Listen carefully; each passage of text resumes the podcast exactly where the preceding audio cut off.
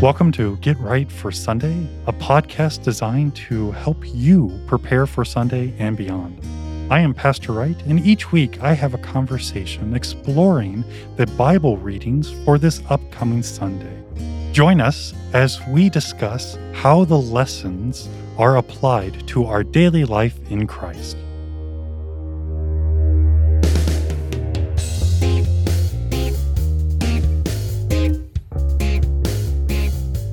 Welcome to the conversation for Get Right for Sunday. We are going to discuss the Feast of Pentecost. See, I, I didn't know that this was a, a feast day. I knew that this was a church holiday. I didn't know that this was a feast day because when I when I think of feast days, I think of like saints and individual people. Right. Well, you have the high feast of Easter, the Yeah. high feast of Christmas, and uh, Pentecost flows in there. And Pentecost really wasn't established until the fourth century. Really? Yeah. Because what's interesting about that is Pentecost was the transition from Easter into the next season. Right. Uh, so Ascension was okay, Easter's over, Jesus is ascended into heaven. Now we're in the church year. And to have an actual established feast to change. And I really like the idea that Jesus has left. And as we'll hear in the readings, it's not like he's gone away and says, Hope things work out. Hope you remember what I taught you. Good luck. right. It's I'm leaving and I'm sending the Holy Spirit and the fire tongues and but this is all for Jesus has established and now it's time to get to work. Yeah. Now it's time for the church. Yeah, that's what you said before we started recording. Right. Is Easter's over. Let's get going. Yeah. And it, it's exciting. So, yeah, feast day of Pentecost. And I also like the idea of feast. Mhm. Now, a little confession I'm hungry. but the idea of feast, um, food, lavish food, lavish party, and it's a celebration. Yeah. It's not something we have to do, it's not something we begrudge doing, but it's a celebration. And what better way to celebrate than in church? And I know as a pastor, I'm supposed to say those things, but really, you have the promise of God, Father, Son, and Holy Ghost at work, and especially on Pentecost, because this is the foundation of the church, the foundation of the mission, the foundation of all that we do is brought into this celebration. We hear God's word, we feast on the body and blood, and then we go out into the world celebrating what we have received. And so let's make a deal about this. So then, can I make the request then? Can we add food to the feast days? I- Like, can yeah. we can we have like a, a, a potluck? yeah like a potluck or a luncheon? Absolutely. And like obviously, you know, we're during COVID, we wouldn't do that right now. But you know, I'm a, I'm a little hungry too. We have all these feast days during the church year. Right. Wouldn't it be great Yeah. if every time we had a, a high feast day or or you know we're celebrating something, we really did gather around food a- as a community. Yeah, and, and that's the point I was going to make. How awesome would that be? We hear what God does for us, we hear how we're connected, and then we actually live that out by sharing a meal. We share a table, we talk about our lives, we connect, we build relationship, and then we go out Yeah. together. Yeah, and I'm not just saying this because I'm after you know Grandma. Schmidt's lasagna or something, but like you know, I, I think there is something special about sharing a, a meal together that really binds us, and like you Mm-hmm. Said, really cause us to come together and to leave together. Like, Mm. I, I think there's something nice about that, making church not just an event that I as an individual attend, but something we as a community gather to do. Right. I, I, I in my mind's eye, I always think of uh, the funeral meal. Mm. You just did this solemn event, but then you come together as family and as friends, Right. and you console each other. And it's not this weeping and mourning. You do what family does. And when family gets together, they do two things really good they talk and they eat.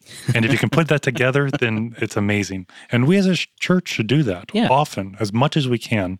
And Grandma Schmidt should be making lasagna for everybody. And garlic bread. yes. Oh, yeah. So this is a feast day. Yeah. What what are we celebrating? So it's interesting because the gospel lesson is all about Jesus talking about he's going to send the Holy Spirit, but we don't celebrate Holy Trinity until the Sunday after this, when we really focus on the Holy Spirit and the work that he has given to us.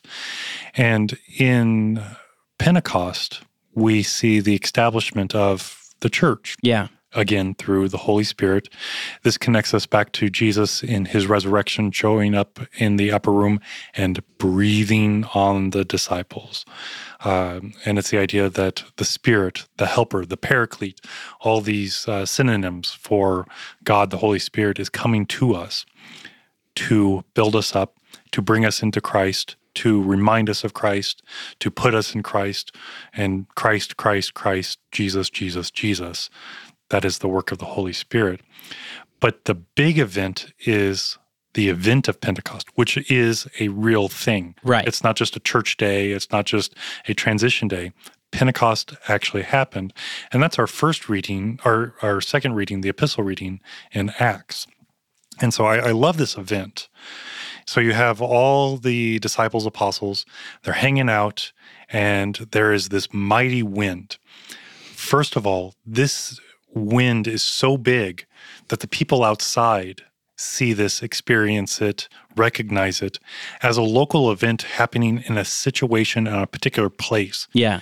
Um, a couple days ago, it was real windy here, but it was windy everywhere.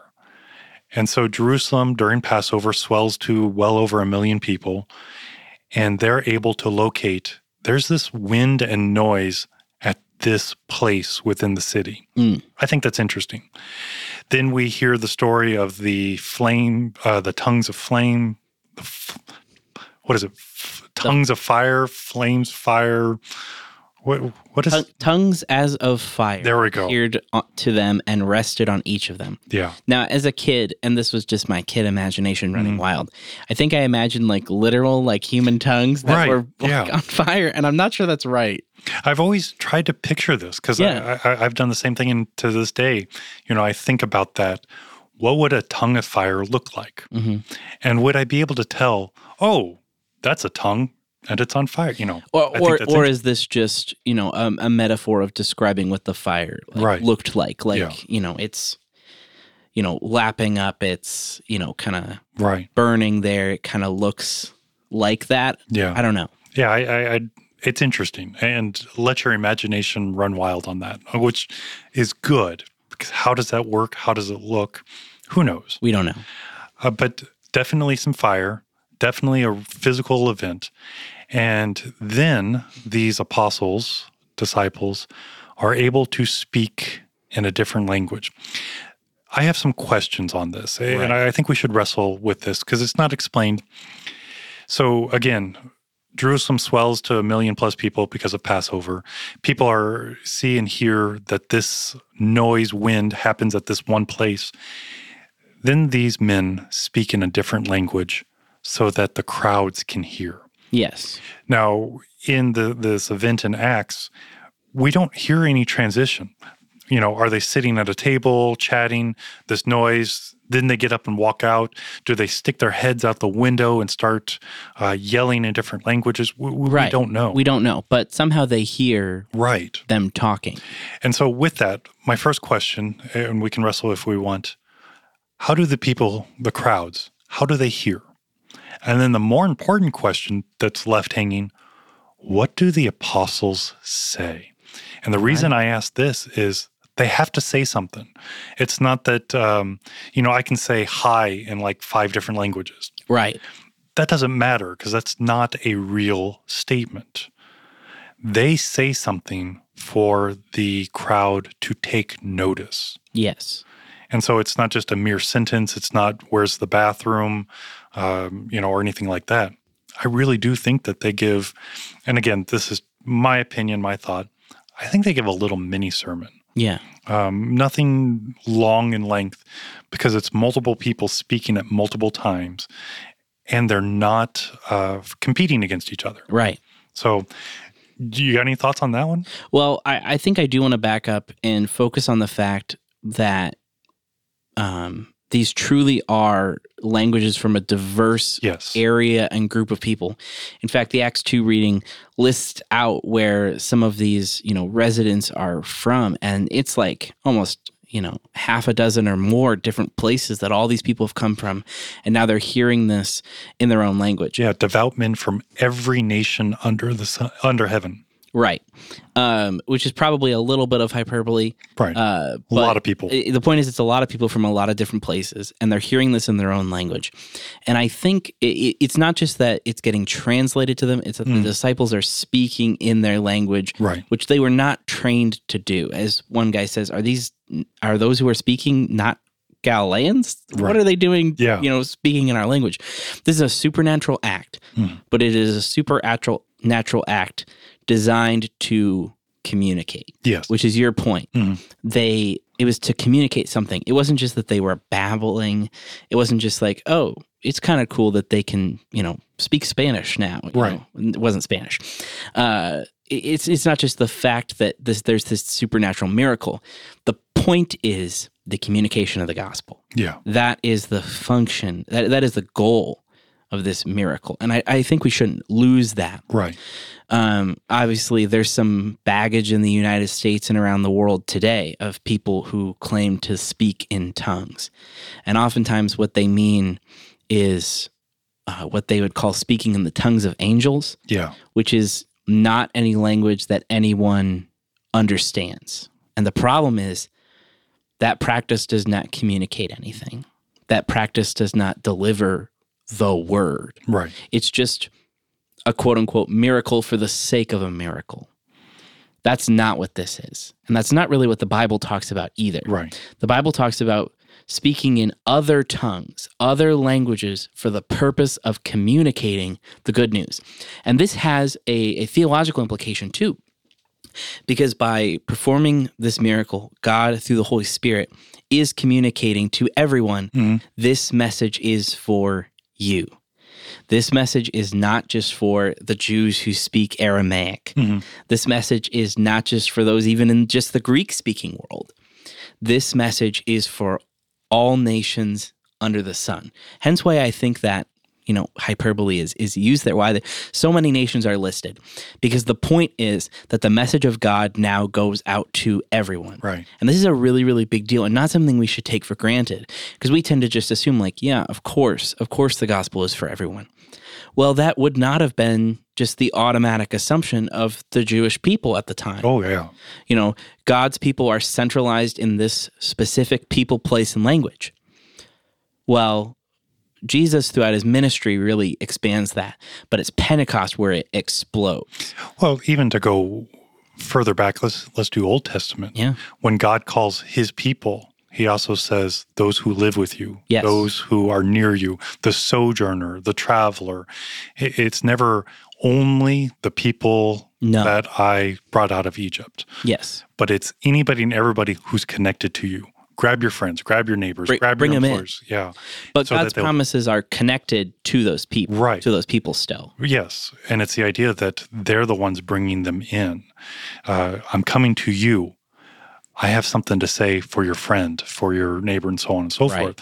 And as you were mentioning with Jesus, when Jesus shows up, he always says, I've come to Israel. I've come to these people. Oh, you're hearing this too? Come on in. Yeah. There's never an exclusion. There's never, oh, not you. Yes. And um, th- that's amazing. But then let's do some even bigger things. Where's Jesus crucified? Outside of Jerusalem. Right. Now, when I say outside, it literally is just outside. But this points to the idea that he's not in the holy city. Where does John the Baptist announce, Behold the Lamb of God? Outside in the wilderness. Yeah. And so we continue to see this this imagery that the gospel is never bound to one single location. It's to be lived out, passed out, and delivered in the wilderness. And I really like that imagery. And especially as you keep bringing up under heaven, nations under heaven, we continue to do this. And we hear the gospel here at Holy Cross in a location, never to be left here.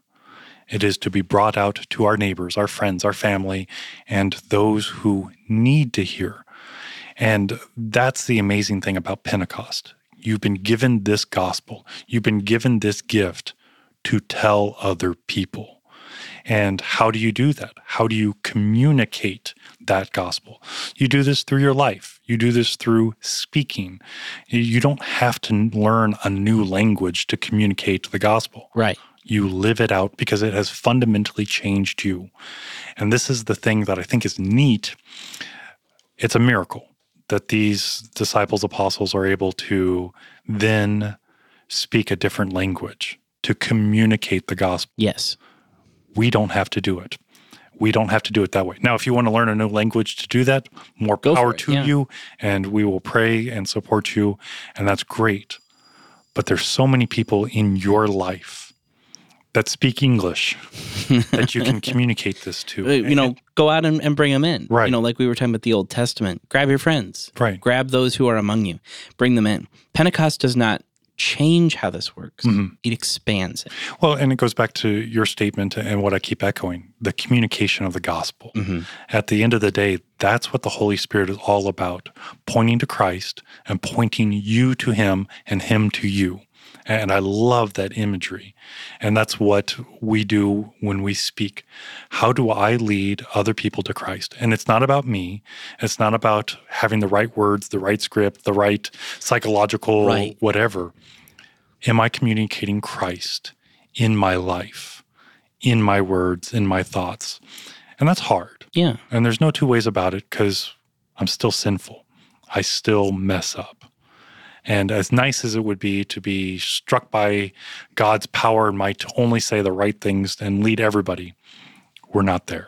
No. We don't have this miracle, but we still have the communication of the gospel being delivered. And that's what we celebrate in Pentecost.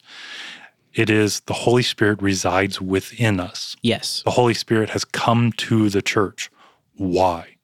It's not so we can say we're filled with the Spirit and have a nice, warm, fuzzy feeling or um, the burning of the bosom.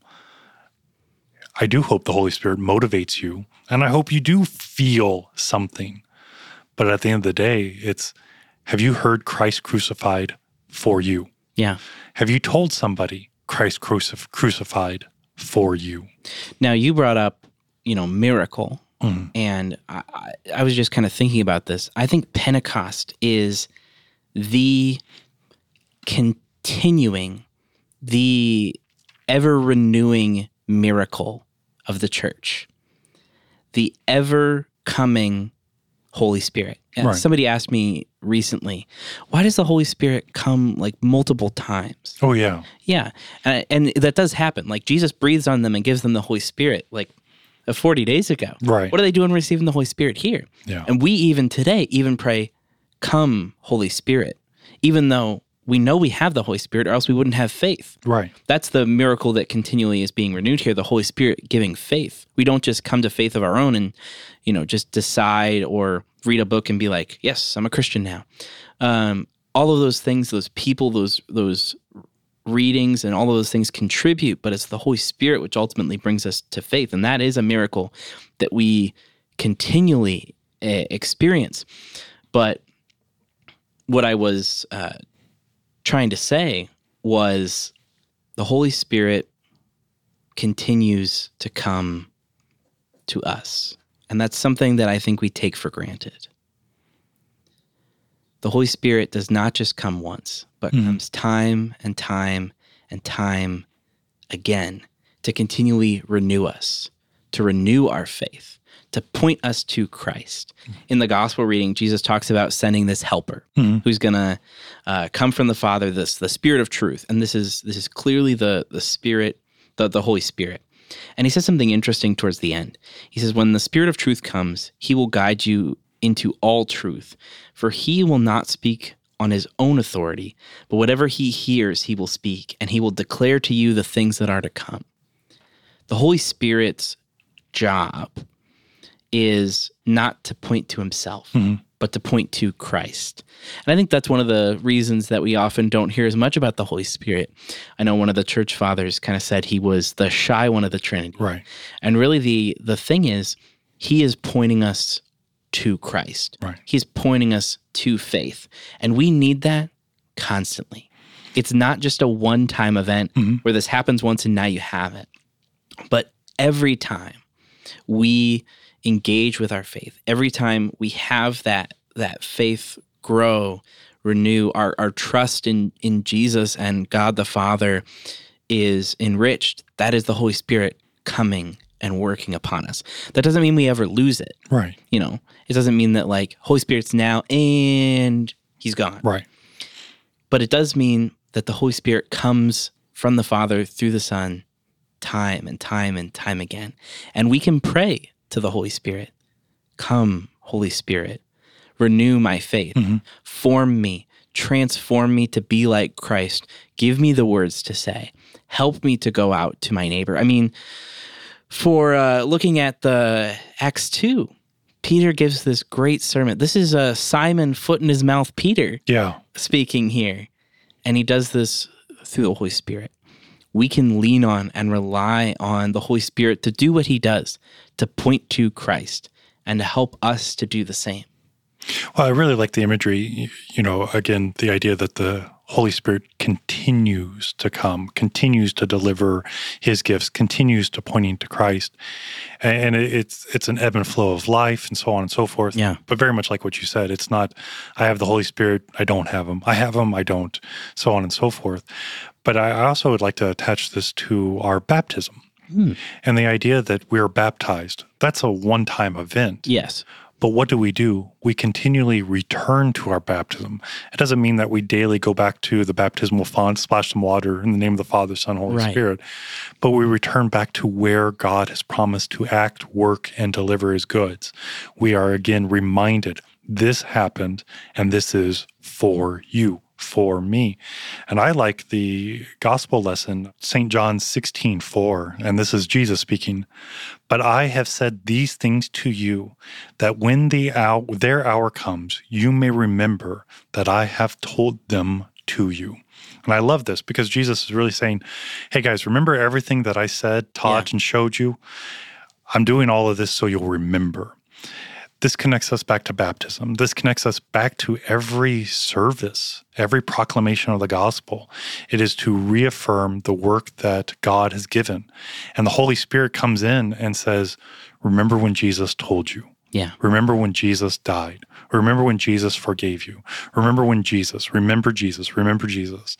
And um, I like the idea of um, who's? Uh, Basil, uh, as you quoted. Uh, the Holy Spirit is the shy one of the Trinity. I like to say that uh, the whole uh, the Holy Spirit is the Ringo Starr of the Trinity, because you still need the drummer. He's the one that keeps the beat, keeps everybody in time. But he's the guy in the back. hmm You know, you see the lead singer, you see the lead guitarist, and the drummer is just there. Um, and not that the Holy Spirit is just this there, but he really is the one pointing. He is the one delivering. He is the one. And as you were talking about the idea that the Holy Spirit only says what has been given to him, that's the same thing that Jesus says. Yeah. The Father has given this to me to tell to you. Right. And so now you got Jesus, second person, Holy Ghost, third person, all doing what the Father said. And we see this intimate, intimate connection of God, Father, Son, and Holy Ghost working for your salvation. And that's one of the neat things that I really love about Pentecost and then Holy Trinity. It's always God and the mystery of the Trinity. Yeah, we're focusing on the Holy Spirit doing and working, but he's only pointing to Christ, who is only pointing to the Father, who is sending Christ and the Holy Spirit so that you will know salvation. And this is just huge. It's all relational. And I like the idea, again, going back to the feast idea. hmm It's the relationship that you get to hear, know your God, your Father, your brother, Jesus, through what the Holy Spirit has revealed to you. What better way to do that than sitting in the pew, having this delivered to you with your brothers and sisters, Yeah. and then coming to the feast of heaven, the very body and blood, to be filled, healed, and completed and sustained, to return to the hardships of this world, knowing that you're never alone Yeah. and that you have, and I really appreciate the, the their statement, the continued miracle of the Holy Spirit coming to you. I think that's huge.